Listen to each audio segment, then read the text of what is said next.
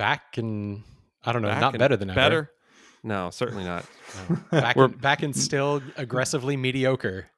Yeah, every it's time we do this, lines. we have to relearn how to do this every time we do a podcast because we keep having to push it off. We press record and then we all stare at each other. We got 20 of these under our belts. We know what we're doing now. We just don't do it well. That's true. Yeah. No. It's, I mean, the talent is the ceiling, really. It doesn't matter how they say practice makes perfect. That's only if you have talent. That's not true. That's just something you tell kids to make them feel better about themselves. I thought you were going to go the other way, which is we have such natural talent. We could just like put out absolute dog doo and we would just be like, we would be golden. We would be rocketing up the charts. How are we doing in Australia, by the way? Oh, I haven't checked. We haven't checked in on them. No, I don't know if they're still listening. I think we lost our Australian sort of common poster, frequent poster on esq.social. I think she might have been driving some of it. I won't name names because, you know, if she was the like patient zero in Australia of this podcast, I'm sure she's probably trying to play that down. Us. Yeah. We have a strict anti-Australian doxing policy. Hey, by the way, did you guys see, I think it was the Netherlands, like doxing is now officially illegal in the Netherlands. What? Did y'all see this? Yeah. No. So that is the extent of my knowledge about it right now. But I think, you know, I have ups and downs about that sort of thing. Like, you know what, doxing is most of the time pretty bad, but also doxing is a lot of the recreational stuff that I do at work where I like, I'm trying to locate a defendant. And so like, because I need to serve them with a lawsuit or something like that. Yeah. It's not exactly doxing. That's bona fide legal research. You're an officer of the court. It's different. You know, you have like an official capacity that you're doing it. Yeah. So if I want to dox somebody on Reddit as an officer of the court, that's okay, right? I think so. Yeah, I think it's fine. I mean, certainly on Reddit, you can file stuff. You can file stuff under seal, so you know that's the benefit. Yeah. Yeah, I found it here. So the Dutch Senate on Tuesday approved a law to make doxing, the online publication of someone's address or other personal information, a crime when it is done in an attempt to intimidate them. So it's only if you're trying to intimidate them. So if you just say it like, you know, oh, here's your address, that's fine. But if you post the address with like a knife or something, that's no good. Yeah. If you accidentally post somebody's like mail and it has their full address, it's not a crime. And if you expose the owner of a meme webpage, then that's not a crime. But if you post their address with even with the intent to intimidate, it sounds like you can tell, you can say who the person is behind an anonymous page. But I think if you're not trying to intimidate them, you're fine.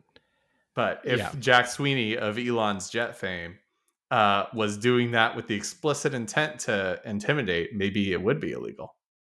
And but is Elon susceptible to intimidation? I mean, other than by Mark Zuckerberg. Oh, extremely. Yeah. I think he's paranoid. Yeah. Which is like, you know, about the whole thing where he said his family was attacked, but it turned out it was just a random guy that was driving near him. Yeah. No. Yeah. I didn't hear about that. Really? Yeah. Oh, it was a long time ago. It was. Yeah, it was months. It was months ago. It was. I mean, it was in Elon Jet hype period. Yeah. Oh, okay. Yeah. Okay. It's not a new little bit of Elon. No. It was like pretty close to pre-acquisition, I think, of Twitter. So it was probably it might have been a year ago or something like that. Anyhow, no, I thought it was when he was when he had banned Elon's jet, and he was using this as justification because he was like, "They're putting out my assassination coordinates, so that's why I had to ban all these news sites that had covered the Twitter account that I banned." When does the threshold cross where does just being really wealthy make it an assassination if somebody does something to you? What is the threshold for assassination? Because I would just get killed, right? If somebody just walks up to me and hits me over the head with a brick or something, they just murdered me. You shouldn't sell yourself short, man. By the way, your name is Andrew Leahy, tax attorney in New Jersey. You shouldn't sell yourself short. Right. Thank you for doxing me. I would assassinate you, man. I would consider you assassination. Really? Like silenced? Yeah. Oh wow! I mean, you're a columnist for Bloomberg, man. Those are genuinely different comments, by the way. I would assassinate you versus I would call your death. Yeah, I would call it an assassination. Right. Just to be clear, I don't want to kill you. Just to be clear. Thank you. You doxed me. That's enough. Yeah. You said I'm a tax and technology attorney from New Jersey. Yeah, it's true. And you are Jake. You're Jacob Schumer, and you are a land use and like construction stuff now, right? Construction. Is what you're doing? Land use, construction, local government stuff. Yeah, in Florida. I won't say where. I was gonna say I won't say where you are because I don't want to dox you. I'm not I might have been assassination worthy earlier this year, but not anymore. Yeah. Not assassination worthy anymore. Yeah. Well, here let's adjust that. At the height of the Reedy Creek stuff. Yeah, I was gonna say the Reedy Creek. To this day, I think if you're in a diner somewhere and Ron DeSantis comes in and he kills you, I think that's an assassination. Yeah, that's true. Yeah, specifically, if it's Ron DeSantis. Yes, I think that is not this. Yeah, no, it has to be Ron DeSantis. Yeah, I was going to say could it be the other side, but no, it has to be. I think so. Maybe that's something. Maybe that's a component of assassination. Why is it being done, and who is doing it? Yeah. Yes. Exactly. Guys, this was not on our topic list for tonight. The disambiguation of what qualifies as an assassination. I'm the last person to introduce myself. Hello, everybody. I'm Jason Ramsland. I am an employment litigator for plaintiffs. I sue people's bad bosses for them. And I am back home again in Indiana. No more Georgia for me. New house. Yeah, new house. Kind of new office. I've had this office for months now, but I actually finally get to go to it regularly. And so... you know, things are pretty great. I actually had a court appearance here on some rinky dink thing that I didn't have to drive, 10 hours here and 10 hours back to get to. It was awesome. Not rinky dink. Wow. There are no rinky dink things in the law, but it was not a trial or anything like that. It wasn't going to take 20 hours to handle. So you would be in the car longer than you would be handling the matter. Right. Yes. So no more of that in my life. Very pleased to be back here. Actually have a yard that's not on a 20-degree slope and, slightly milder weather. It's great. It's great. Be farther from Florida. That's always great. I like being farther from Florida. Yeah, you want to try to get some distance from Florida. I think that's true. Yeah. Yes. Yeah. Everybody else in America is like, oh, we can't handle this 100-degree weather. And I'm like, oh, this is, it's been very hot, but this is what we live to prepare for.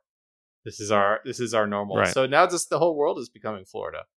I know that's a terrible thing to say. It, so this is supposed to. I thought we agreed this was going to be like a G-rated podcast. We're talking about assassinations. We're talking about the whole world becoming Florida. Oof. Yeah. This is going weird. Real fast. Podcast is Esquiring Minds. It is. Oh yeah, we should say that. Yeah. Yes.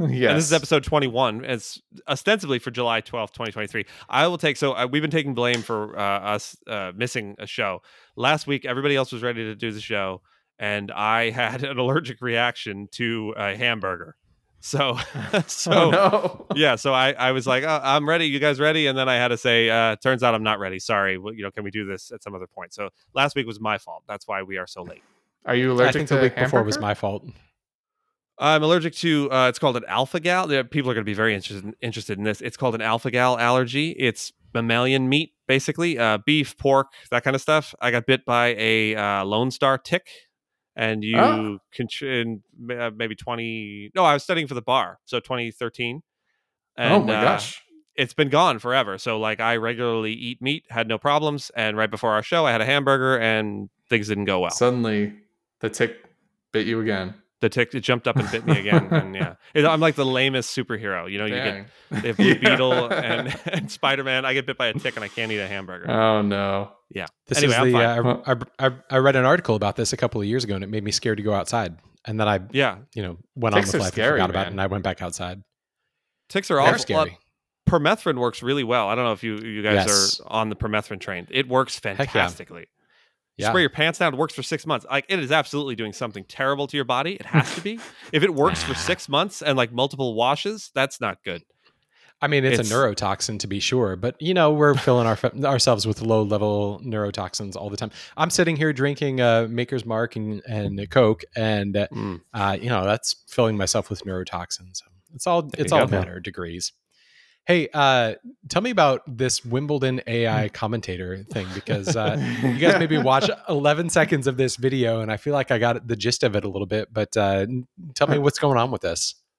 So IBM Wimbledon is happening right now. It's very exciting for some people. I think Wimbledon is my favorite tennis event just because it's the grass courts. And there are other tennis events, just to be clear. I'm not a tennis fan, so I didn't even know there was anything else. I thought they played then and then they never played again. There's the US Open. They the also French play Open. On other kinds of courts. Okay. They play on non-grass courts. But Wimbledon, famous tournament in Britain, major. And this year, Wimbledon has hired IBM for some reason to put AI commentary on the highlight videos on its app and on its webpage. And this Mr. AI Schumer, commentary, how is that going so far? It is not. Nobody likes it, and also it's very bad and useless. So also it's not AI. So it's basically just putting Microsoft Sam on for 10 seconds of video every video for some reason, because they wanted to throw AI into this thing for some reason. So I linked a video to you, and maybe we can put it in the show notes or whatever. Yeah, absolutely. Of one of the many, many highlight videos on Wimbledon. I don't know whether it's the best one. It was just the first one I found with this voice. It is a 4-minute long highlight video.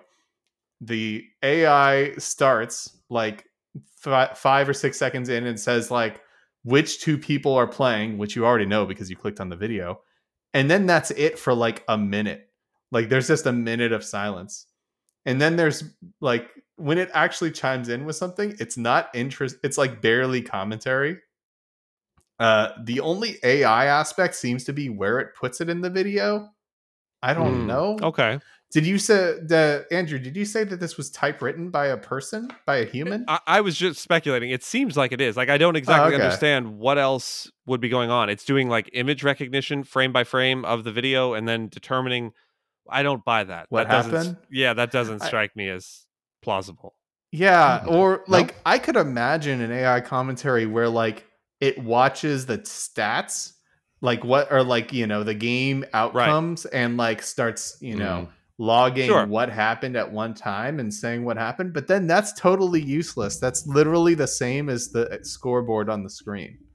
It's just doing like voiceover or doing text to speech basically for the scoreboard. Yeah, it's exactly like the accessibility settings on my Mac, where when I hover over something, it'll just read it out loud. Yes. Like it's the sports TV equivalent of that.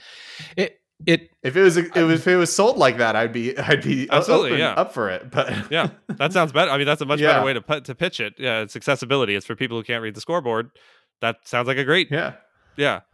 Or you want to listen to something at work in the background. That's about as useful as it would be if you don't need it for any other reason. You know, maybe the whole thing gets refined and AI commentators on sporting events get to be a lot better.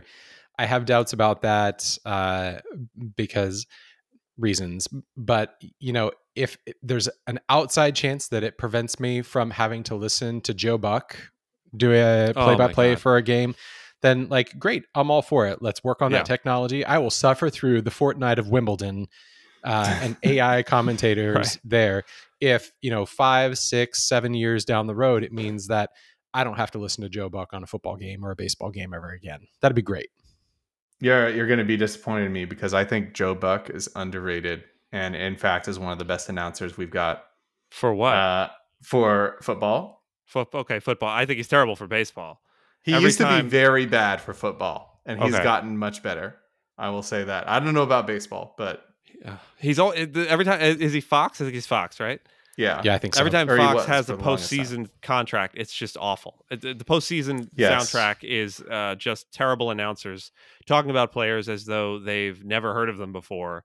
I've never understood that in baseball. For some reason, in the postseason, they never get the announcers from the local team, from the local networks, for the teams that are in the game. Why wouldn't you do that? I don't understand. These people have been with the team the whole season. They can speak to something more than you can. It would be good to have like maybe one local guy, because the reason I can imagine why you don't want both local people. Usually you have the 2-man crew on the announcing because they're biased, and that's kind of their whole deal is actually rooting for the team, their local team that they're covering. Right. So they don't want to do that for the postseason when there's one, you know, they're trying to be a more objective broadcast. Well, and a lot of that boils down to chemistry too, because if you're going to put people on a play-by-play together, like it makes sense to have a crew that works together and does games all around. You know, you got like who does with Al Michaels, the Chris Collinsworth and Al Michaels, I think did. I think Al Michaels now works for Yahoo or something like that, or maybe Amazon. Didn't they buy John some Madden rights to football? Yeah. Start naming long-retired announcers. But you know, you got these guys who go around and do the Sunday night football games every week and the Monday night games every week. And you got the guys who are doing Monday night baseball. And they develop a chemistry. You can't just toss people in there. But if you really want to talk about an utter lack of chemistry, let's talk about AI. Because that's no chemistry at all. Let me read this description. I found this in Business Today talking about this Wimbledon thing, the partnership with IBM. It's called "The Rise of Bland and Safe Announcers" is the subhead for this paragraph. In recent years, a shift has occurred in sports broadcasting. As beloved announcers retired or passed away, they were gradually replaced by a new wave of broadcasters who lacked distinctive personalities and were hired to avoid drawing attention to themselves. The emphasis shifted to being unobtrusive as possible, with a uniformity of accents and a corporate desire to prevent any controversy or criticism. So it seems like, I don't know. Again, I have to turn to our resident. You're our youth correspondent, Jake. You're also now our tennis correspondent. I think unless Jason wants to fight for that, I'm not the right person for that mantle. I'll take it. Is there some sort of controversy involving? Is this solving a problem? Do you have a lot of people who are just screaming out racial epithets or something as announcers for tennis matches, and they finally had to just get a bot to do it? No, I mean, I think I felt like an announcement is going the other way. We have the Manning simulcast. Do you know about that thing where football games are being simulcast with a traditional broadcast crew? And then there's another simulcast with Eli and Peyton Manning just hanging out and BSing over the game. Right. It's 100% better, in my opinion. The Manning cast. Usually they'll have they'll get a guest. That's what there's not a ton of value to me from the normal commenting until there's a giant play, right? And it's literally if I can't identify who the player is involved, that's helpful, or keeping up the emotion of the moment. That's basically the only reason I care about the announcing team. Otherwise, I like the hangout thing. Jason, you're indicating you don't agree. No, I think that watching Peyton and Eli do commentary on football games, I can't remember what night of the week they do it on.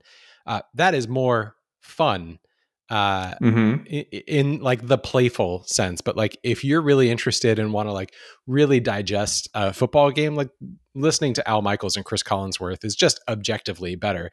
And I had problems with Chris Collinsworth at first. He's really grown on me over the years. It's two different flavors, and neither, if you like Rocky Road versus chocolate chip cookie dough, yes, one is objectively better than the other, but it's okay to like other flavors. And that's what Peyton and Eli are. That is definitely, definitively not what Wimbledon AI commentary is. No. Right. Now, if you could tune an AI to be the announcer on the Carrot Weather app on the iPhone, where it's just hey there, meat sack, you should put on a jacket today. Otherwise, you're going to be melted by the rain, like the Wicked Witch of the West. If you could tune the AI to do that sort of commentary, maybe a little bit more fun. And if you can constrain it to keep it, PG so that it's not going off on racist tirades, then great. Turn on HK47 mode from... it's Knights of the Old Republic. That's a good callback. Yeah. I love it. The thing is, Al Michaels, Chris Collinsworth, those are the A+ announcers, I feel for football. Those are the best of the best. Sure. But 95% of football games are called by not good. Or not good might be the wrong way to put it. But ESPN, for example, I can't remember the last time ESPN had a good football crew. Their baseball's not great either. Every time baseball, this game you want to watch and it's on ESPN, it's a downer. Yeah. But there's if you get a really good booth traditional sports, I agree I think I prefer that over the Peyton and Eli messing around. Right. Not just hanging around and watching the game, not trying to digest the game, not trying to actually pay attention to the game too closely. Yeah, I could see AI taking over for some like for radio broadcasts of baseball games. I know I keep harping on baseball; it's the only thing I really know. But I can see that. I mean, our local baseball announcer is a million years old, and not that there's anything wrong with that, but he's been terrible for all of that time. Like I remember watching this guy announce the World Series in 1996. So he's been doing this for quite a while, and he's got to be 90 years old, and he goes into his home run call for "It is far, it is gone," and then has to walk it back, and he just sort of adds in plays that didn't really exist that he imagines existed. Yeah. He'll Are you talking about the Yes guy? No, he's on WFAN. John Sterling is his name on the radio. Okay. He's terrible. He got hit with a baseball recently. Anyway, okay, we should move on. We should move on to real topics here. Okay. Unless you guys have more to say. Did you have something else, Jason? No, I was just going to warn you that if we have a listener in the Netherlands, you should avoid doxing John Sterling. Yes. Or don't do it for intimidating. Everybody at home, don't post John Sterling's address with an intent to intimidate him. Yeah. Be nice to John Sterling. If you just post it, it's fine, but don't post it with the intent to intimidate. So our main topics, I think we have kind of like a smattering of tech topics that we're going for here, right? So this is now like 2 weeks old, but Twitter rate limiting was something we wanted to talk about. I think this was Jacob's? Jake's, I mean, I put both of them. They're kind of play into each other because the two topics we have are the rate limiting on Twitter and Threads. Right. And Twitter rate limiting, which is, maybe, I don't know whether it directly led to the early launch of Threads. Obviously, they've been working on Threads for a long time. Oh, it definitively did. Yes, absolutely. Yeah. Okay. I know that they moved it at, you said weeks? Leaks have indicated that, yeah. I know they moved it up by at least a day because they had a date and then they moved up that date. Like, literally, I had a ticket in my Instagram app for the date, and then they're like, "Never mind, we're doing it a day earlier." Right. But yeah, what was it like a week and a half ago or something like that? That weekend, a week and a half ago, nobody's Twitter was working at all, and people were just like, "Oh, Twitter was down." Right. And then Elon Musk announces actually to stop AI web crawling. We're reducing everybody's ability to read tweets so that you can only read 600 per day if you are not a Twitter Blue subscriber. If you're a Twitter Blue subscriber, you get like 6,000. It wasn't a ton more. Yeah, it was something like, maybe double or even 10 times. Yeah. It wasn't like 50,000. It wasn't, a exponentially higher number. Yeah. Right. But like, if that's the real explanation for why he put that in and it had nothing to do with like network pressure or like, technical problems, then that has got to go down as the stupidest decision in like social media history by a corporation. Yes. Yeah. Yeah. So what's interesting is, I mean, okay, I have a couple of points. So Twitter and Reddit have been bouncing back and forth off of each other in a way, right? So Elon sort of is the first mover in the like fire everybody and shut off third-party apps and do all of that, right?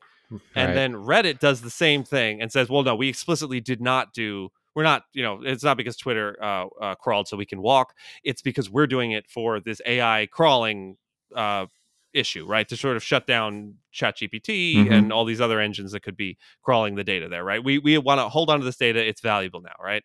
Then Elon does this and he grabs the same excuse Reddit just used, right? And says, well, the reason why I'm doing it now is because I want to shut off the scrapers, right? There's just too much going on. And it seems implausible on its face. Until you find out today, he announces he's putting whatever amount of money, and X Corp is starting an AI engine of their own, language model of their own. But here's the little bit that I would want to add. I would not put it past Elon Musk to do that purely to make the previous lie true.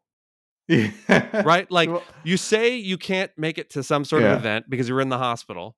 You're not really in the hospital. People start to question it, so you throw yourself in front of a truck. So you wind up in the hospital. Yeah, that. Right? I wouldn't put it past him at all to have done exactly that.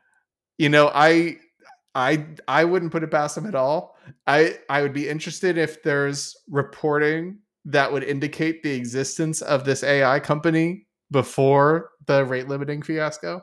If there isn't, then yeah, absolutely. if there is no indication that this AI company existed before a weekend and a half ago, then I absolutely agree with, and I'm on board with you, because man, was this embarrassing. Because like, obviously rate limiting has been around forever to prevent this kind of thing.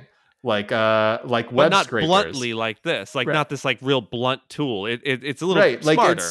Like it's never supposed to really hit the normal usage at all. Like I would occasionally get hit with a "you're rate limited" from Twitter back in the day when I was like doing it a lot, because it was, and you know, I was like, oh, okay, yeah, you, and then you come back like 3 minutes later and it's fine. When I was like refreshing a lot or something like that, when there was like a live event and I was like, I need to, you know, I'm trying to click on the link as fast as possible. Yeah. You're doing something that would simulate automated behavior. Yeah. I mean, I get it sometimes with Google. I'll search for something and I'll get a little CAPTCHA saying your activity seems strange. Yeah. Can you confirm that you're real or whatever? Yeah. That all is, I assume, baked into everything we use. Yeah. Yeah. And it would make sense for it. But 600 tweets, you can read 600 tweets in like 5 minutes of scrolling. That's the thing. And reading doesn't mean it actually hit your eyeballs. It means the database pulled the tweet.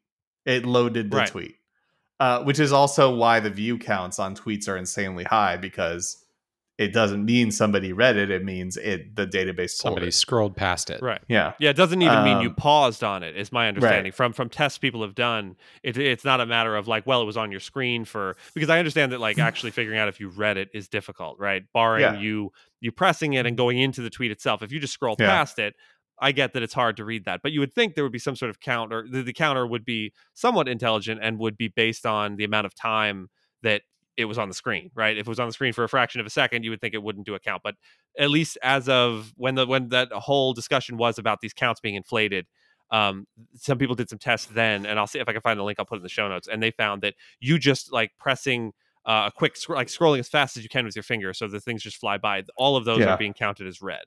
Yeah. Yeah. So that's 600. So that's the thing. 600. You're done. Like, I finished my 600 by like between the hours of 11 a.m. and 2 p.m. Partially because I was so like into reading tweets about how stupid this was. It's the most compelling moment to be on Twitter. And that's, you know, like one of the reasons it always happens with these Twitter meltdowns. Twitter melts down. We go talk about it on Twitter, and Twitter's like, "Oh my God, record traffic!" And it's like, "Congratulations on your being the place of a car crash that everybody wants to watch."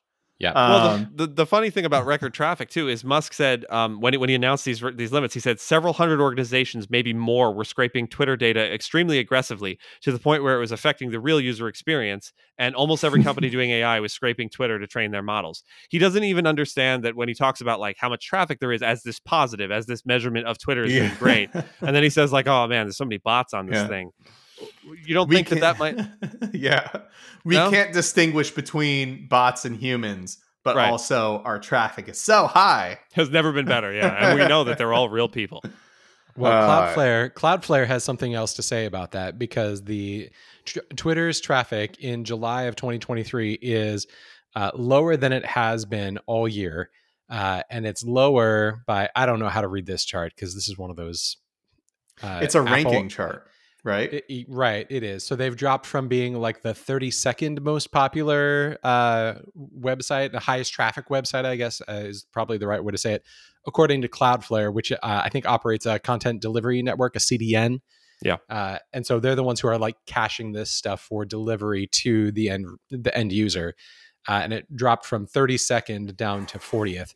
And it looks like, I can't tell from this chart exactly what leaped ahead of it, but some of the things that are on this chart are not particularly like heavy hitters.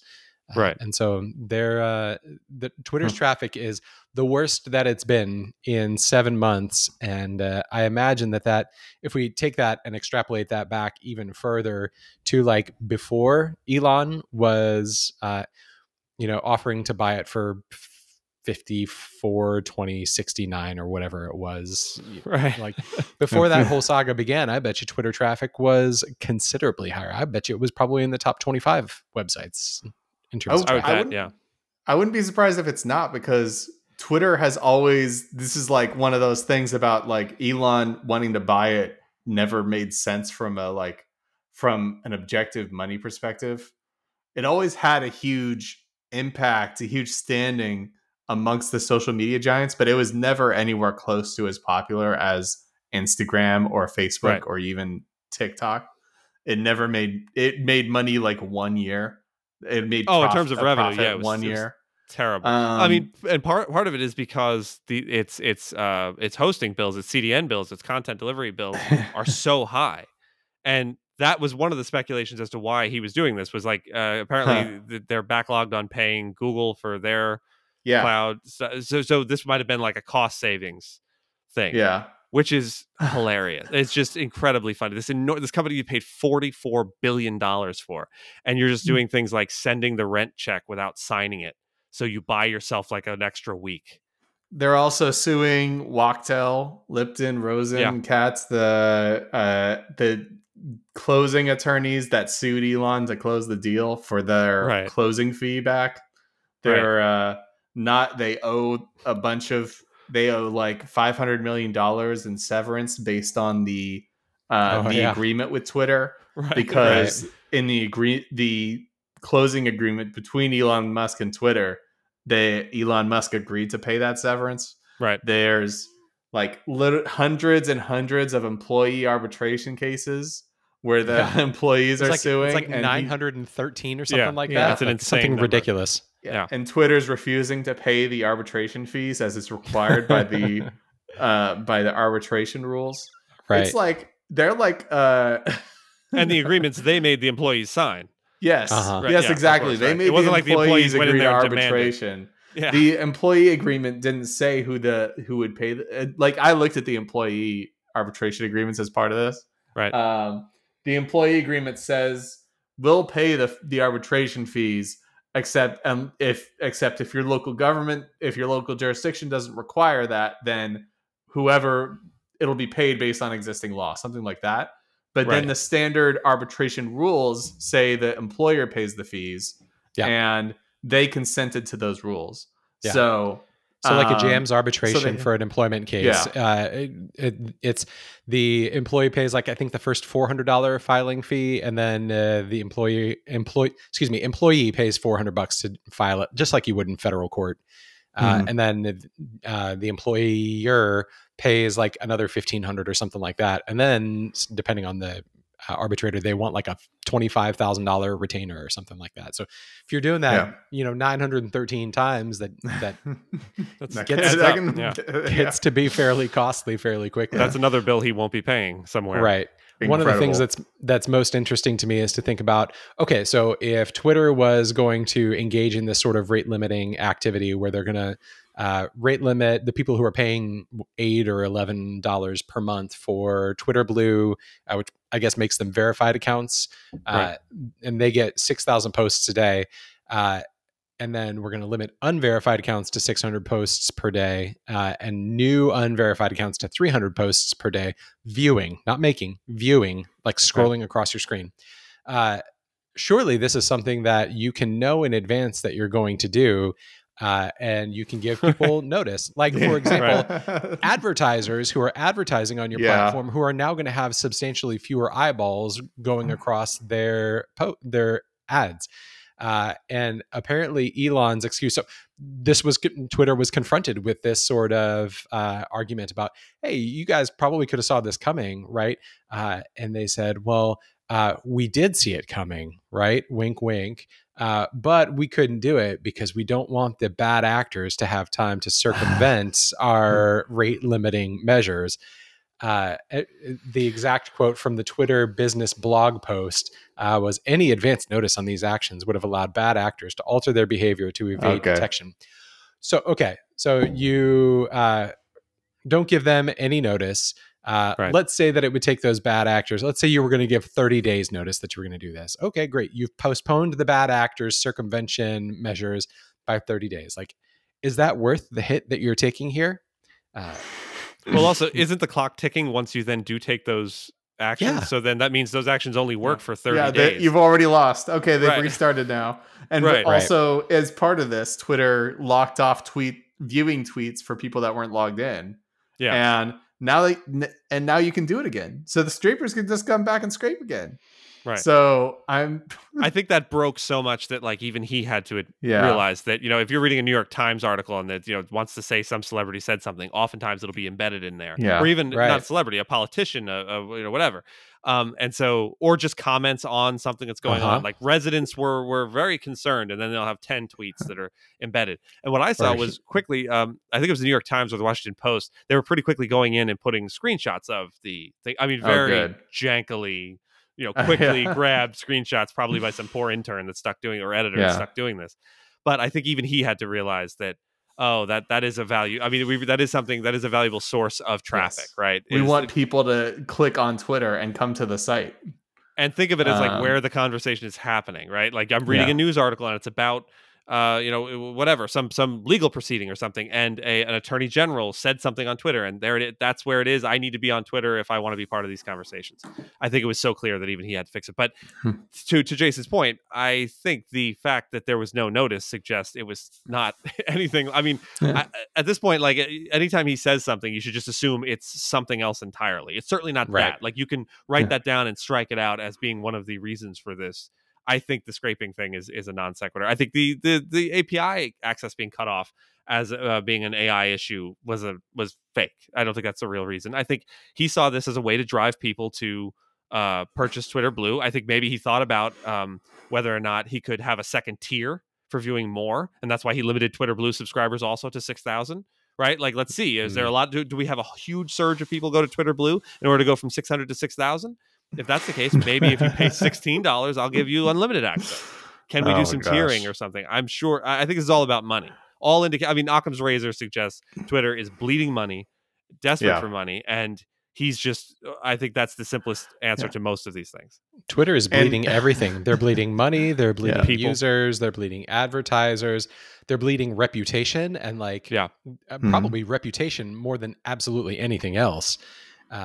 This is the explanation and the claim that they're rate limiting instead of this claim of rate limitation is not the true occurrence. What's happening here is that rate limiting is being used as the beard to disguise a massive breakdown of Twitter systems. On what exact level, I don't know, but all signs point to this. And in the absence of a plausible explanation, you have to take the most realistic expectation, which is either Twitter's not paying its bills, or there's a huge flaw in their code, or their database is breaking down, or something that is a technological and people failure on the back end, not a proactive thing to, you know, make a good business decision. Like, that's not what's going on here. Right. I mean, the other thing is on the scraping front, why wouldn't he just sell the data to one of these AI? OpenAI has, you know, $30 billion to spare or whatever. Why not just sell the data? It's one of the biggest sources of like plain language, like conversation data on the internet. So if this is really that's the concern, just sell it. That's all, right? Have an API for that and sell access to it. And I'm sure there'll be, you know, if it's not Google Bard or OpenAI, it'll be some startup AI company that wants, not startup, obviously you're gonna need some money to do this, but there's plenty of money in AI right now that if they're interested, they could have done something else. And maybe the answer is that he did, right? This X Corp thing that he's starting with a new model or whatever. It's interesting. It's not under Twitter's umbrella, right? Who has faith in this man to start a tech company at this point, to run a tech company for anything? Who's investing? Yeah. He's going to have to sell a lot of Tesla stock in order to make that thing work or valuable at all. Isn't there a new CEO? Like, where's... Well, as I was going to say, too, we continue to talk about him. Yeah. We continue to talk about him. Iaccarino. I don't know her last name. I think, is it Professor Ann Lipton on ESQ.social that has sort of compiled over time some of the... like. There are, I don't know if it's the FTC, I think it was the FTC sent some official letter to, some warning letter to Twitter and sent it to Elon Musk as CEO like 3 days ago. It is just a widespread, just complete ignoring of what he has said, that there's a new CEO. No, there's not. You're it. Yeah, there was a letter sent by Twitter CCing Elon Musk, but not the CEO. I saw that correctly. Too. Yeah. So that was about, Twitter having done the stupidest thing a social media company could and limit how much time its users can spend on their app. Right. Meta comes in with this product they've been working on for 6 months, Threads, right, and smells blood in the water, and boom, launches weeks, months before they were thinking they were going to, and shoots off like a dang rocket to 100 million users in 5 days. Before we go too deep into Threads, I just want to tie in the Twitter thing. My favorite thing is that Musk immediately threatened a lawsuit saying that they had hired a bunch of fired Twitter employees. Yeah. And so their trade secrets had been stolen. That is just perfect. You fired them, right? That's the letter I was talking about, I think. Oh, okay. That you were talking about, where they didn't CC the CEO of Twitter. Well, they don't need to know. They don't need to know. So y'all know that I've been... very threads up. I've been threads pilled. Threaded. Threaded is good. I'm all in on Threads, both in a good way and a bad way. It is all the destructive parts of social media that I hate, but also I somehow think it's extremely good, and will. And I'm very glad it exists, and I think this is it. I don't think it's a Twitter killer. I don't even think it's going to replace Twitter for live news stuff. I don't think it'll do that. But I think it's taking a big old chunk of what Twitter was famous for. It's going to take a huge chunk of that. I think Twitter is going to be a shell from now on. I think it was already kind of a shell. It's going to be a super shell. And I think Facebook is kind of just styling on Elon Musk, being like, we know how to make money and you don't. And so we're going to give this. Oh, yeah, you have a following chronological feed. Your default is chronological. We're going to give them one feed. It's going to be algorithmic. It's going to be full of the most boring, bland posts you can ever imagine at first. Right. We're going after the young people. We're going after the TikTokers. They know how to hammer on an algorithm until the algorithm gives them exactly what they want. That's how we pull people into the app forever, for hours and hours on end, instead of for a few minutes at a time catching up on any updates like you do with Twitter. Mm. It is. I mean, it's interesting you said TikTok. It is very much like TikTok in that it's just sort of, or Instagram Reels, in that it's just sort of there's not much to do. It's just sort of scroll. It is just turning you into a monkey brain sort of imbecile to just kind of scroll through it. And I think that's, everybody says it's a Twitter clone. Really, I don't think it is. It's short form text mostly. Right. You can put in video, you can put in pictures. Twitter? It's short form text. It's Twitter. It's short form text, but it is not, that's not how people use Twitter. People mostly use Twitter for the following algorithm, for not the algorithm, the following tab, where it is not algorithmic based, where you just have your people on it. That's how most people use Twitter, and it's your people, and it's chronological. I'm not sure that's right. My main interaction with Twitter has been on the whatever the home button is, like the top left button. I don't know whatever. I have to pull it up now to take a look at it, but yeah, my main interaction with Twitter is. Yeah, for you. Okay. Maybe I'm just bad at Twitter. I've never really tried to be good at Twitter. It's not something that I've cared about. I care about it every October because it gets really active at this one particular legal conference that I go to, and that's interesting. And then otherwise, it's I follow some people for good news takes.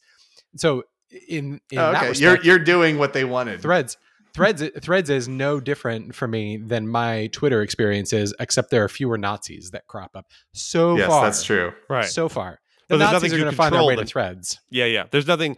Okay, so a couple of things. One, I think to Jason's point on the For You thing being the most popular, I think among Twitter, the people that are really into Twitter, they get off For You pretty quickly because they don't want to feel like an algorithm is feeding them anything, right? They want, just like you said, a chronological thing. But I do think it's the sort of the Internet Explorer issue. Internet Explorer was like the the default. The default, and like it was like 98% of all browsers, right? So in all these things, I always I might be wrong, but I think a good heuristic is whatever the default is. Probably like 80% or more of people are using the default, whatever it is, right? It would open it. What do I see? That's it. So For You is the default. I bet a lot of people are using the For You thing. So in that way, now Threads, I feel real basic. Yeah, I mean, like you're just like a real like a Luddite, like somebody who doesn't know anything about technology. You'll be using For You. You're just a sheep. I mean? You're a sheep under Elon Musk's thumb. Give me some more. Yeah, that's it. Some more cud to chew. That's if you're somebody like that, then that would be no. But I mean, like it's got hurtful. I think more what Jason is exhibiting is like he's not that into Twitter. He kind of hates Twitter. He doesn't really want to be on there, and so he's not going to sit around like messing with it. It's like playing a game that you're not that into. You're not going into the settings and changing all sorts of stuff. You just sort of muddling your way through, and that's it, right? And for Threads, I think it is very similar, but it is also taken away all that other stuff, right? Or at least as of right now, it's just the one thing, and that's it. It's a constant stream of content. I mean, I think that the real reason for the sudden uptick is just how much bigger Facebook, and this was your point before, Jake, about Twitter being relatively small, how much bigger Facebook and Instagram has always been. And so if you just threw a set a link in the settings page of Instagram to a new website, that website would, I bet, immediately be in the top 100 websites instantly, right? Yeah. Never mind putting it right in people's profiles. Never mind, actually trying to push it a little bit. And so Threads reminds me a lot of, I don't know if you remember when Google came out with Google Plus and they tied it into Gmail. And briefly, it was the largest social media network in the world because everyone immediately at least looked at it and then immediately dropped it, right? Yeah, the thing about that site is it didn't make any. Did you do Google Plus?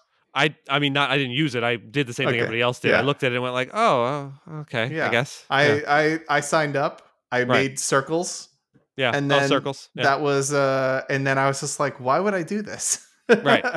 And so it seems like Threads has gotten past that hump, right? Because you're getting people like you said, right now the current problem is like, do you really want to see like, Velveeta ask Ford what their favorite cheese is or something, right?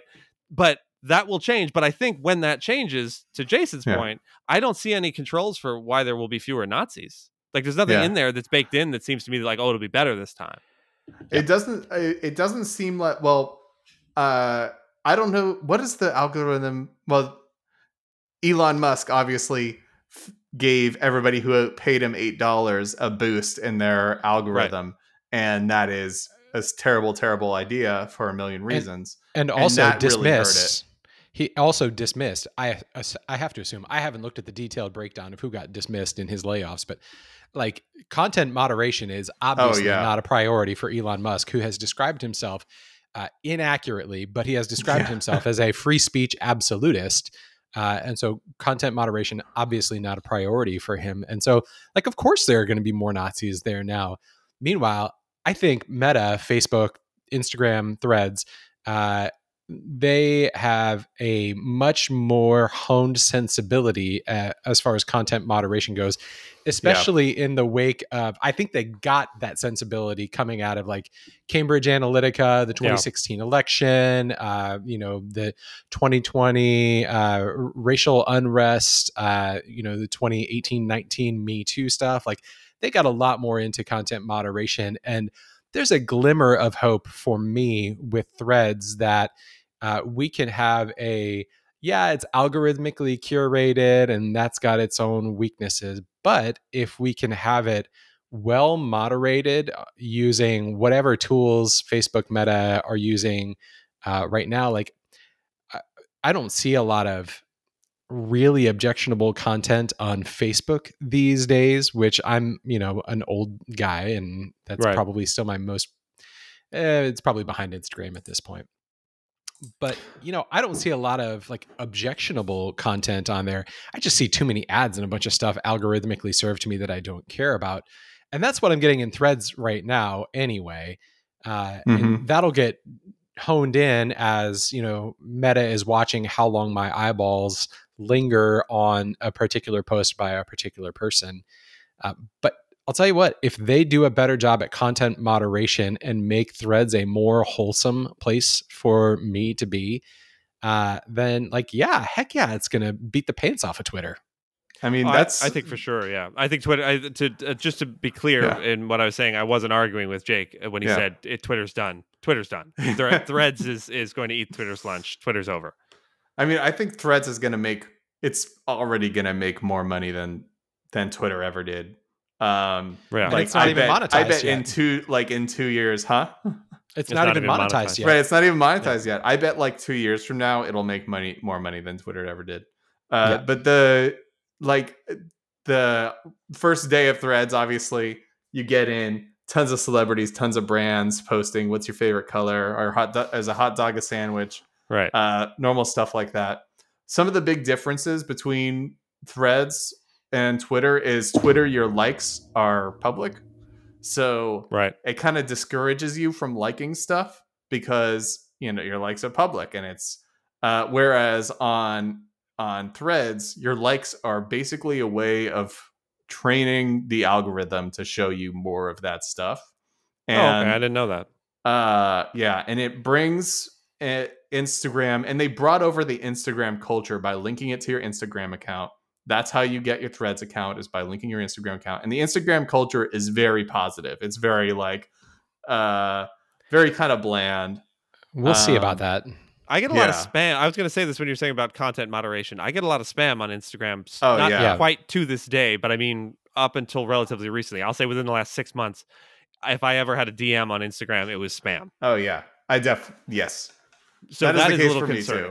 And I'm getting some Thread spam already. Okay. And Threads is Instagram. Like you were saying, they brought over sort of the culture, but also the app itself on both Android and iOS is heavily borrowing from the Instagram app. It uses modules that were made just for Instagram. Like it is clearly, at least on the front end there, I wouldn't say cobbled together quickly, but like they were in a little bit of a rush, right? Let's get this going as fast as possible. Yeah.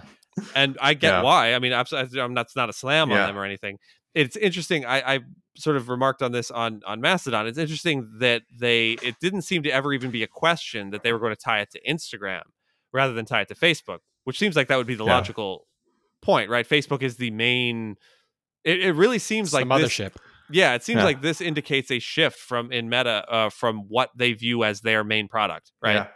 Yeah, Facebook is the old thing that doesn't make them as much money anymore. It's not cool. Instagram Facebook still is the Toyota. Is a little cool. Facebook is the Toyota, and Instagram is the Lexus. Yeah. Right, yeah, exactly. And so about making money, what I think is interesting is having it all tied in. If you imagine pitching to an advertiser for some advertisement space on Threads, you can tie that into Instagram. You can tie it into Facebook. You can sell it all is part of the Facebook ad network. It can all sort of make use of that while still being culturally viewed as separate. We still kind of think of Instagram. We talk about Instagram as though it isn't just an arm of Facebook. And we talk about Threads now as though it's an arm of Instagram. And so that culture thing is an interest. I would not have predicted that this would have been successful. This like slow walk away, like changing the name of the parent company to Meta and all the little steps they've taken. Really has seemed to work in that Threads is launched and people don't just immediately scoff saying, I'm not trading one billionaire for another. It really seemed to get, obviously it's the most popular, webs. It got the attraction faster than anything before it with, I guess, ChatGPT being second. Yeah, you talk about brands competing for attention on here, and you talk about billionaires competing for this. And one of the best brands on all social media is Wendy's. And I don't know if y'all follow Wendy's. But I immediately clicked the follow button on Wendy's when they posted this just a horrific picture of Wendy, but like her face all scratched out in black in that particular art style that's like 4chan, I think. But it's like when the billionaires are fighting about where you post your cheeseburger jokes, and like that totally just identified the moment for me where it's like, this is Zuckerberg and Musk like duking it out, and Zuck is coming in as the apparently like now like jacked like 6-pack abs totally cut up dude who's coming in to pound the old guy. Like if this whole thing isn't just a perfect metaphor for what's happening right now, where it really feels like Meta, Facebook, Instagram, Threads, like the timing of it, the acceleration of it, they're clearly going for the jugular, and that part of it I am here for because like like Twitter's a useful resource. It has been useful. It has been socially important for the world in some ways. But also Twitter is poison now and it needs to be flushed. And so like, go Zuck. I don't like you, Zuck, but in this respect, go get him. The enemy of my enemy. Yeah. Yes. For now. He's really come out of this like, man, he looks like he's just having the time of his life. This is the best this is like the since most becoming he's been human. Back. Yeah. He's feeling the positivity for the first time in so many years. Peak Zuckerberg rehabilitation is what it is. Like this is great rehab for his rep. Yeah, I mean, just think about how he has become, like you just said, he's pounding the old guy. I know you meant in age with Elon Musk. Yeah. But like, Musk and Twitter really seems like the old thing now, and this is the new thing. But I don't know. I don't have this off the top of my head, but I think Zuckerberg may have been a billionaire prior to Elon. Like, I think Elon is the new arrival to like the top 5 wealthiest people in the world ranking. Yeah. Right? I think Zuckerberg's probably been there since the mid aughts, probably, right? 05, 06, something like that. I don't know. Point being, Zuckerberg is more the old money than Musk is, and it's funny that now Zuckerberg seems like and also he is going to physically destroy Elon Musk if they were to have any sort of, an arm wrestle, and I think Musk would just fall to putrefied jelly. Yeah. I don't cheer for fights. I don't like boxing. I don't like MMA. But I'd buy that pay-per-view. Yeah, I would too. The reason why I was, one of the main reasons I'm so positive on this is because of that whole billionaires fighting thing. Because Threads, it's not this now, but they've been very clear. It's even like in their app that it's coming. This is going to be ActivityPub right compliant. This is going to federate with Mastodon, and that's so cool. Where are the billionaires? I've been like getting more and more frustrated with people like, we can only go to billionaires stuff. Mastodon is a open source protocol that anybody can run, and you can have an account there. Like, it's just annoying. You want the slick presentation, the ease of signing up. You want something that's like totally capital. That's what you're telling everybody, that you actually don't want to deal with the slight annoyance that comes with doing something that is completely independent. But because of this, everybody came onto Threads and was like, "Oh, this isn't going to work if there's no chronological feed. This isn't going to work if there's no followers only feed." I do think they're going to bring in a followers only feed, and they said they're going to do that very soon. But it was funny seeing the culture clash on there, because the TikTokers came in, and TikTokers usually like aren't big fans of Twitter for the most part. They came in and they were like, no chronological feed. Like, this is because they're used to the algorithmic stuff. They know how to get the algorithm to show them what they want. It's like a generational issue / Jason, I didn't realize that you were all in on the algorithm on 4U. But I didn't know it. I didn't know I was. I didn't know what I was missing. You were sucked in and you didn't even know. You're just an innocent victim. That's how they get you, man. Yeah. But, naive child. Yeah. For people that want the followers only in chronological, once that ActivityPub is activated and you can federate with Mastodon, then you can have...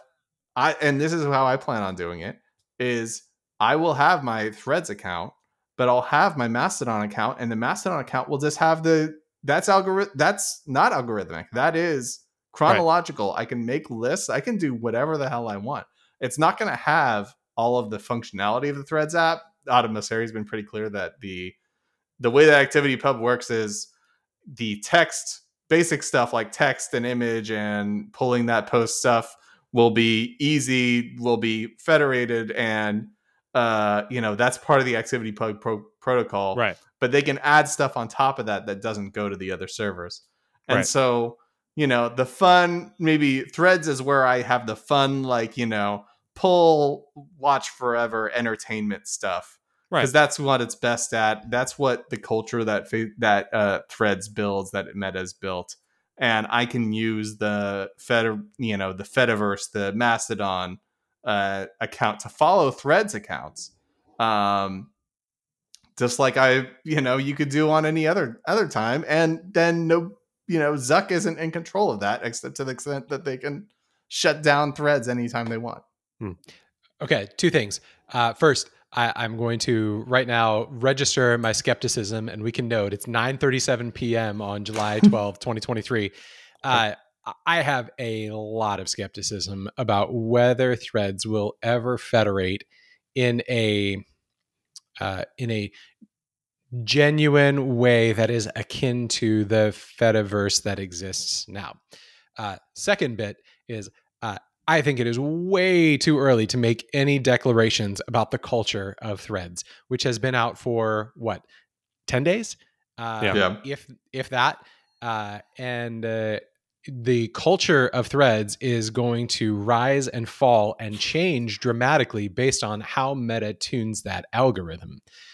And so saying that the culture is great now is easy compared to what it's going to be later, because we are not in, you know, it's 2023. It's the summer of 2023. And we are not even starting into presidential primary season. And I want to see, before I make any declarations about what the culture of Threads is going to be like, I want to see what happens when we get into the Iowa and New Hampshire primaries, caucuses, right, and like the throes of primary races and presidential elections. And I want to see what it does. Let me phrase this appropriately. I don't actually want to see this, but it will be telling. It will be telling to see how Threads is when we have our next tragic event in primarily American culture, right, and news, where it will be telling to see what Threads looks like the next time we have a... it's sad that you even have to couch it this way, but like a remarkable mass shooting event or a remarkable, they're all remarkable, right? They're all tragic. But like they're so frequent now that a lot of them slide under the radar. When we have one that isn't sliding under the radar, it'll be interesting to see how Threads behaves there. And that's when I think we can start making declarations about the culture. Maybe not a mass shooting event, maybe something akin to an Ahmaud Arbery or Philando Castile or George Floyd or something like that. That's when we're going to get an actual idea about what the culture looks like, not when I'm looking at funny Wendy's memes about cheeseburgers and stuff. Like, that's when we'll know. So yeah, I'm withholding judgment, and I'm skeptical about federation. That part is an interesting point, because I could see if the reputation of Threads becomes that it is a sort of fun time, goofball, just silly stuff website, the pressure would be on the algorithm to, or would be on the people maintaining the algorithm and developing the algorithm to kind of have like a sort of no bummers rule, right? Like sort of the opposite of the surface the things that are causing a lot of discussion, be it good or bad. You might see sort of the opposite. I could totally imagine that, where, you know, some mass shooting event happens, some tragedy happens, and there's, you know, one or two posts you see, but like the conversation doesn't seem to be really surfacing to the top as much as, you know, Wendy's posting a weird picture or something. At any of those sorts of things, I feel like a large company, Facebook, Meta, Threads, once it's more well known, sort of being tone deaf could really cause harm. Right. If the algorithm is what they're presenting as their value add and how this is an improvement over Twitter, and this is really what they're offering you, is that this is something like TikTok. It can just sort of learn what you want to see and show you those things. I can imagine, some sort of event happening, it not showing enough of that, and there being a backlash that is like, what is this algorithm? Why are you pressing that? Why are you pushing this down? Why are you suppressing this tragedy or whatever that happened? Yeah. And maybe they want to take a page from like Apple TV Plus and Ted Lasso and like have the Ted Lasso algorithm, the Ted Lasso tuning in the algorithm. And setting aside the fact that I think probably the moment for that has passed, like, you know, I could foresee a future where they say, take that negativity to Twitter. This is our fun, happy space over here. Right. That's what Threads is for. And so that seems like a genuine possibility. And I'm not sure that's entirely bad. Probably not realistic, but not entirely bad. Yeah. You mentioned it being primarily in America. I think it's America is like 90% of it because EU still isn't able to sign up for Threads yet. Yeah. Because it's only because of the new legislation coming up over there, right, that's going to put a whole bunch of requirements on Facebook. I don't think that Threads will have the same kind of uniculture like Twitter has had because of all the frictions they put into, and the fact that they're going to be so algorithm based. It's not going to have that culture of activists having the, basing it on, seeking out specific chronological information. Right. So we're going to have these more insular cultures like we have with TikTok. Like I mentioned about the lesbian lumberjack stuff. Like a lot of people never, ever see that. Occasionally TikTok shows me a video. I'm like, who the hell is watching this? Why does this have 40 million views? Right. And it's just like, I think there's going to be a lot more separation there. You can't search through people's quote reposts on Threads. Right. I bet you never will be. That seems like a pretty intentional, I'll take that decision. Bet. They might add trending stuff, which was one of the sources of toxicity in Twitter, was going to trending, which they don't have that. A lot of people are saying never have that. It wasn't one of the things that they said was coming, but they did say they were going to try to do a search stuff.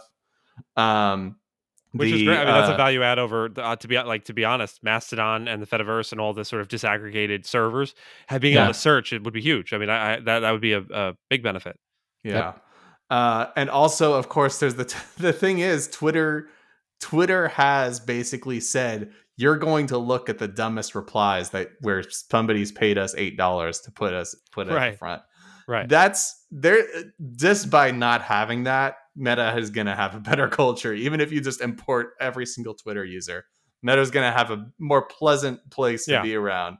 By not having that problem alone, by not having the test to be elevated, be like, like who wants to be the grand marshal of the Boo Boo Parade, like the people who want to pay $8, people who want to pay $8 are the worst people on the service, and then to surface them is just If they had good enough tweets to build a following, they would have built it already. So instead, they're paying $8. Where their tweets are bad because they don't have a following yet and they want one. So the worst decision, want to put it on a list of terrible decisions. Right. One of the reasons why I'm long on Threads, why I think in the long run it's going to do so well, is because they've made it such a nice environment for celebrities and brands and posters who people want to come to the service for. The number of users is nice, but... one of the big indicators was that brands and celebrities, at least at the beginning, were getting more engagement on Threads than they were on Twitter, even with like a tenth of the followers. Could be the bots. Maybe it was the bots on Twitter. Yeah. Who knows? I think that we're going to enter an era where there is no Twitter similarity to Twitter's peak, where there was like a single place where everybody was at, because. There's Mastodon just hit record active subscribers. Right. Blue Sky is still increasing. I guess it's at 300,000 users. I think Blue Sky is the most dead because they're supposed to make money at some point, and nobody's gonna. Who would make a federated AT protocol system now when Mastodon already exists and Threads is gonna be ActivityPub based? That was it. That was the Betamax and VHS decision there, right? Once they threw it, it was, I think, what was it, Sony that chose VHS, and that's the route everything went, right? That's, I think Facebook is the Sony in this. They went ActivityPub. Yeah, so Sony was Betamax, I thought. Oh, okay. Well, whoever picked the right one was the one who, thumb on the scaled it. Yeah. I did. So, like, at Mastodon, Blue Sky, Threads, Twitter, their functionality isn't that different, but they have very different people that are using it right now. Right. So we'll see how it goes. Threads is, depending on what source you look at, it's either 6 or 7 days old. So it's right, it's too early. It's too early to tell. And we only have the first 110 million people to sign up for it. And so, it's it's great for right now, but also the early days of Twitter were great. And so let's as Kanye cautioned us, drive slow, homie. Before we move on to recommendations, I just want to point out the real loser in all this, because we're not even talking about it, is Substack Notes. Do you remember there was like 24 hours where Substack Notes was the Twitter killer that was going to be? You didn't even mention it in that. It's gone. Yeah. I still don't understand. It's terrible. I get notifications for Substack Notes and I'm like, what? I have no idea what it is. I still don't understand the difference between Substack, like what's going on with that compared to the actual newsletter that gets sent out. Anyway, I don't know either. But anyway, that's the real loser. Like they're definitely dead. Maybe Blue Sky hangs on for a little while. I agree. I think it's done. Threads and Twitter moving forward. And I'm with Jason. I can see it going either way. So you guys want to talk about recommendations? Yeah, I do. Yeah. Okay. Jake, you go first. You always go first. I've listed like five things here. I listed four things because look, we had a long break. Yeah, that's true. First, the first one is the book. This is how you lose the time war. This is how you lose the time war. It's the name of the book. It's a novella. It's short. It's like 200 pages. Don't look to quote the person that got me interested in reading this. Hold on. Let me pull up the actual quote. Was it Matt? No, it was a Twitter user who goes by the Cat Turd 2 of BD Wolfwood. I'm not giving you BD because this is a G-rated podcast, as we discuss. Read this. Do not look up anything about it. Just read it. It's only like 200 pages. You can download it on Audible. It's only like 4 hours. Do it right now. I'm very extremely serious. Was this to you specifically or in general?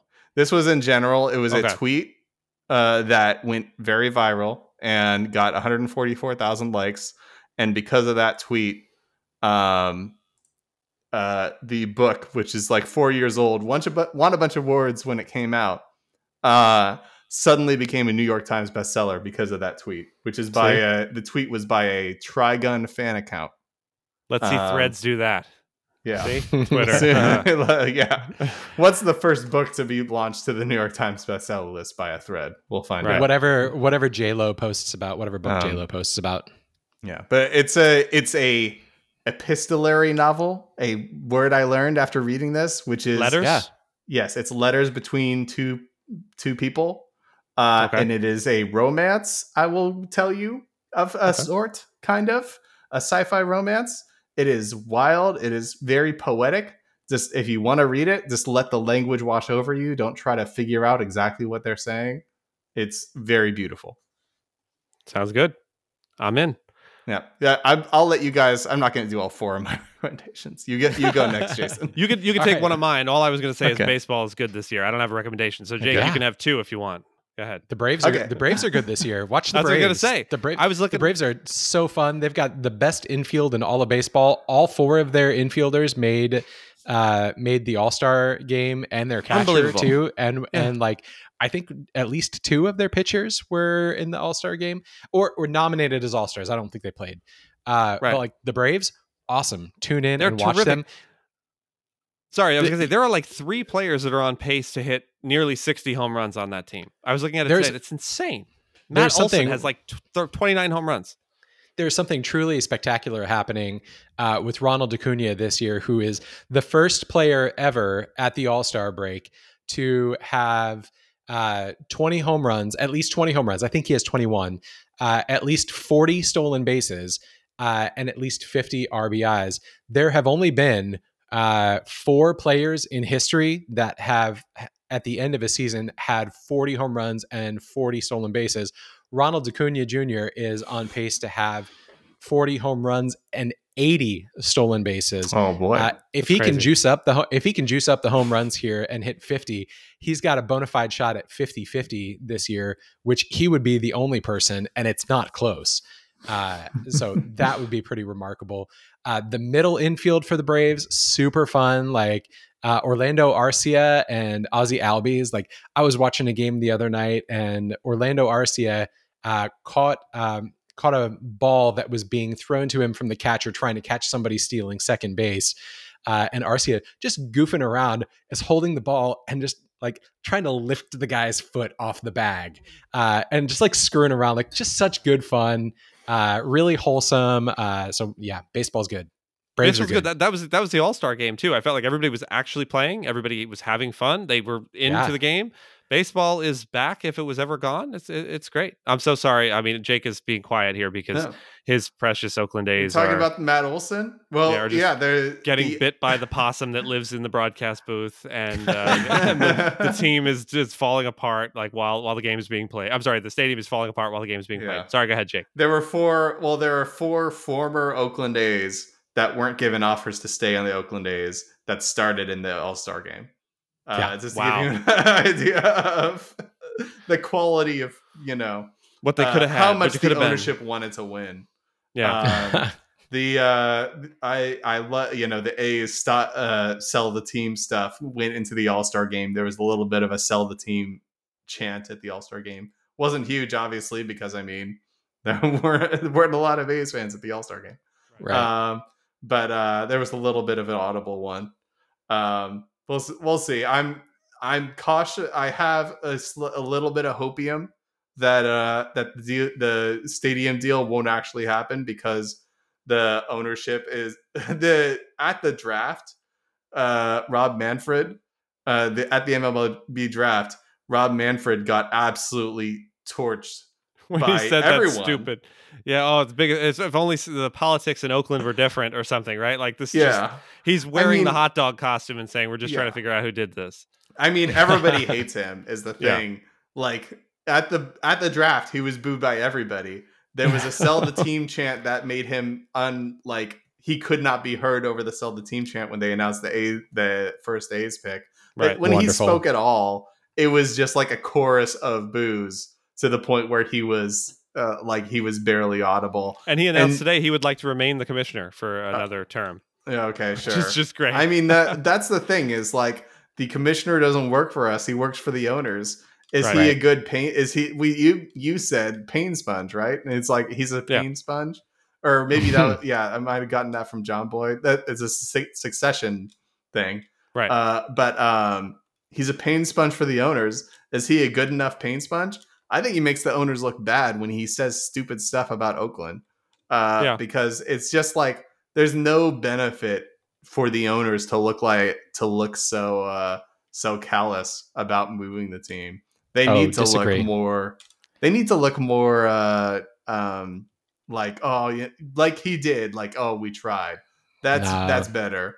The more you can use Manfred as a lightning rod to draw the heat for that kind of thing, which basically all the owners want. They all want to be able to lunge at that money, and so he's their cover. He's the lightning rod, the pain sponge that's soaking up all that stuff, so that they can go and grab the money. Like I think that's his purpose. But is it better for them if he actually says something smart, or if he says, "Oh, congratulations on having an average MLB crowd" in response to the reverse boycott? If he says the dumb thing that all the owners are thinking and takes all the heat that the owners could have taken, it is a benefit to them. Hate is zero sum, right? If they're hucking like Rotten Tomatoes at him, they're not doing it at Fisher or whoever else. There's plenty of hate. I don't think hate is zero sum. He's generated more hate out of. Yes. I think that I have a lot more hate for the ownership in general, not just John Fisher, but all of the MLB owners who have to vote 75% to allow Oakland to move for being on board with this after hearing Rob Manfred. So maybe you can get an expansion team in Oakland that's got a better owner. Well, if they call it the A's, I'll be down. But if it's not the A's, then they aren't going to do it, basically. And apparently John Fisher owns that name. So we'll see. I'm going to recommend wholeheartedly Final Fantasy 16. You do not have to play Final Fantasies 1 through 15. I have not. But Final Fantasy 16 is a very good game as long as you do not have little ears listening and watching. Little ears listening, little eyes watching. It is probably PG. Well, no, you only get one F-bomb in a PG-13 movie. So it's a rated R, rated M. I would prefer it if it were more wholesome on the language side and just focused on the story and the gameplay, but the story is good. The gameplay is good. It is like a interactive telenovela that has all of the elements of fantasy storytelling. Like, it is good. It is fun. I can't say for sure that the whole game is good. I'm probably 15 hours into it, and that 15 hours is real good. So maybe just more to clear something up, I haven't counted. You said you haven't played any of the other Final Fantasies? No. Or you just haven't played all of them? Okay. I haven't played all of them. Okay. I think I've been playing since like 7. And so you played all of them from 7? Yeah. Wow. I played about half of them. Like, for good and for better and for worse. Like, some of them have been worse. There has been a slide lately where like 13 wasn't that good. 15 really wasn't that good. This is much, much better. It is a good game. Highly endorse if you liked Final Fantasy 10 and 12 and 7. Okay. Like, this is good. Yeah, I was going to ask, where does it rank with 7, 8, 9, and 10? That's when I last played. So that gives me the answer. That sounds good. I don't know. I don't know if I could rank it yet on an all-time favorite, but it's in the fight with 10 for a favorite. Cool. All right, I think I don't own a PS5, so I'm going to sit here and play it in 2030 or whatever. Go buy a PS5 just to play this game. No, not that one. Oh no! Oh no! Why music is that still foul. There? I'm so sorry, music foul. Oh, I forgot that. What music we had. Yeah. Oh gosh, I hope it works. I think it will. I feel good about this. Bye. Just like you feel good about Threads. Bye.